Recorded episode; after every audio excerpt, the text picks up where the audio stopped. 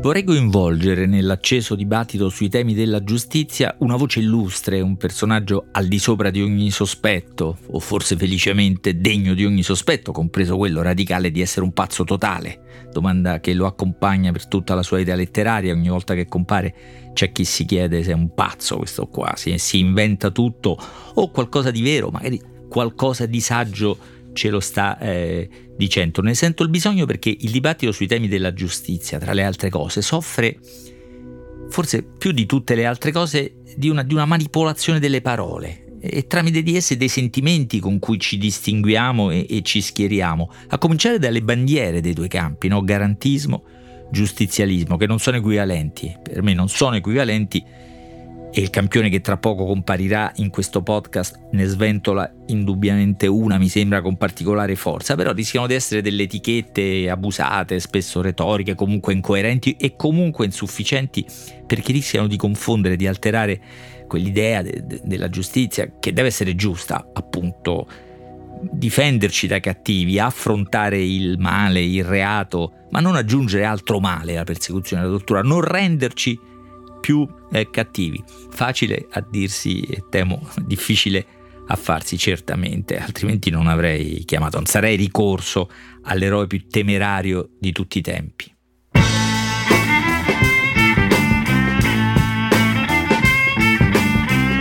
Questo è Timbuktu di Marino Sinibaldi, un podcast del Post che parla con i libri.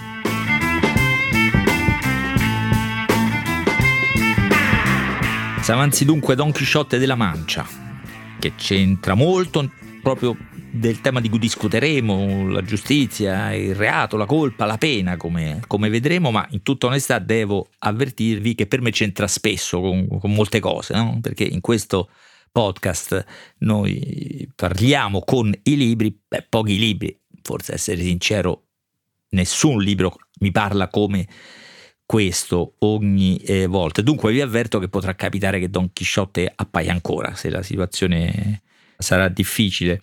Lo riconoscerete, è inconfondibile con la sua triste figura, no? che tra l'altro è detto in modo scherzoso, altrimenti non si capirebbe perché ci divertiamo così tanto ogni volta eh, che mh, mm, compare. Stavolta compare così mentre sta parlando con Sancho Panza vide che sulla stessa strada che percorreva avanzavano a piedi dodici uomini infilati per il collo a una gran catena di ferro e tutti quanti con le manette ai polsi. Erano con loro due uomini a cavallo e due a piedi, quelli a cavallo con archibugi, quelli a piedi con eh, frecce e spade, e Sancio Panza, come di vide, disse quella è la catena dei galeotti forzati del re che vanno a servire nelle galere forzate. Come sarebbe a dire? domandò Don Chisciotte. È possibile mai che il re usi forza a qualcuno? Non ho detto questo, rispose Sancho, ho detto che è gente che è stata condannata per i suoi reati a servire il re per forza sulle galere. Perciò in definitiva, replicò Don Chisciotte, comunque siano le cose, questa gente la portano ma va per forza, non di sua volontà e questo già lo scandalizza e comincia tutto uno scambio inevitabile, tentativi di chiarire perché stavano lì e qual è la verità oggettiva di questa situazione. Le verità per Don Chisciotte sono sempre diverse, no? mai, mai così certe e stabili, dunque lui annuncia che sarà costretto a esercitare il suo compito, a battere la prepotenza e soccorrere e prestare aiuto agli oppressi. Mai dimenticare che Don Chisciotte per questo scende in campo, eh? la prepotenza contro la prepotenza, dalla parte degli oppressi, senza ideologia, no? ma solo perché questi sono un po' i suoi pensieri, i suoi valori, come la curiosità, no? quando, quando, la guardia a cavallo dice a Don Chisciotte sono Galeotti, non c'è, non c'è altro da dire, lui non si accontenta, la sua curiosità anzi si accende. Comunque ci terrei a conoscere di ognuno in particolare la causa della sua disgrazia, dice Don Chisciotte, e questi sciagurati di, di guardia, un po' per così per non star troppo a discutere, un po' per svago forse, gli concedono il diritto di interrogare eh, i forzati, questi incatenati, e qui comincia, come la chiamiamo, l'udienza processuale più, più, più gustosa, ma anche ingegnosa, un po' folle, ma non del tutto eh, del, della storia. Cominciano insomma gli interrogatori, no? E dunque c'è tutto il, il colloquio di Don Chisciotte con ognuno di questi forzati. Il primo dice che si trova in quelle condizioni incatenato perché era innamorato soltanto per questo dice Don Chisciotte, ma allora io dovrei stare in galera tutta la mia vita, dice no, sapete che spasima per Dulcinea del Toboso, come è detta questa, questa donna. In realtà il Galeotto ammette che amava una cesta di bucato che, che, che, che l'aveva stretta con tanta forza che per togliergliela eh, ci sono volute 100 spolverate, cioè 100 bastonate sulle spalle e ora la, la galera. Il secondo è triste perché ha cantato, così gli dicono, immaginate come l'equivoco scateni Don Chisciotte, ha cantato, cosa ha cantato? Naturalmente voleva dire che sotto tortura aveva ammesso il suo reato, un furto di bestiame. Poi c'è il terzo che è in galera perché gli mancavano 10 scudi. Come? Solo 10 scudi? Don Chisciotte, te li do io, te ne do 20, eccetera.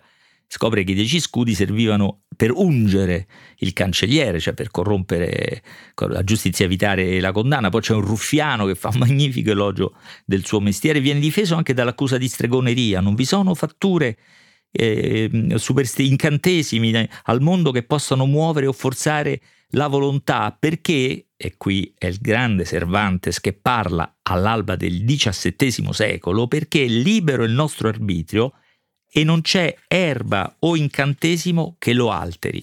Poi un altro che si divertiva con cugine e sorelle che però dice non erano mie, insomma con cugine e sorelle altrui se ho ben capito, ne uscì, eh, si lamenta, un complicato accrescimento delle parentele che è difficile da districare. E poi insomma gli altri confessano via via altre nefandezze, ma soprattutto mh, mm, confessano la colpa di non avere appoggi, di non avere denaro, di non avere in qualche modo cultura, no?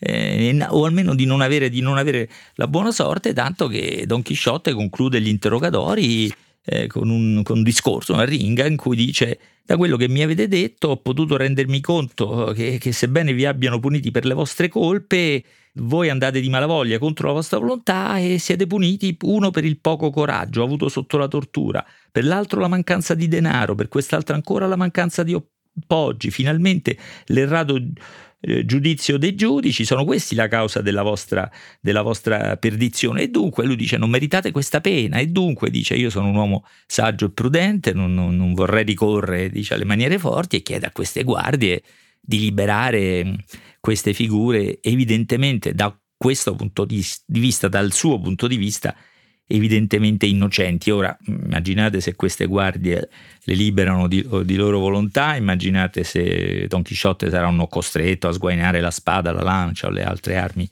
improbabili che detiene, si dovrà confrontare appunto con la sordità altrui, anche con l'ingratitudine, insomma con tutta la, la sua enormità si confronta sempre col, con la miseria eh, umana, quella che nessuna giustizia eh, può, può, sanare. Quindi ci sono queste scene magnifiche di tirisse, capitomboli, colpi, potte e fughe. Sono scene da slapstick comedy, dovremmo dire se non fosse che la slapstick comedy è stata inventata eh, nel Novecento, ma lì c'era già un genio al lavoro. Sembrano tanto folli le, le tesi di, di, Don Chisciotte, la sua concezione della, della giustizia tra parentesi, fermiamoci, è tutto un grande gioco, eh? a prendere troppo sul serio Don Chisciotte si rischia di farsi più male di quanto lui non si fa ogni volta nelle sue avventure, però sembrano tanto folli le obiezioni che il Cavaliere della Triste Figura pone a una giustizia astratta che non sa che confermare l'arbitrio dei potenti e non ha nessuna pietà, nessuna comprensione per gli errori e i limiti e le povertà degli impotenti. Bah, io l'ho capita così, ma forse ho capito male io. Questo è il più grande libro, eh, il più grande dei grandi libri, proprio perché a ognuno dà una risposta diversa, a ognuno, eh, a ognuna delle sue avventure eh, c'è una risposta diversa. Questo è importante perché eh, si può anche leggere o non rileggere tutto, quella che io ho letto è un'avventura di Don Chisciotte, eh, una ventina di pagine tra l'altro, il capitolo ventiduesimo del primo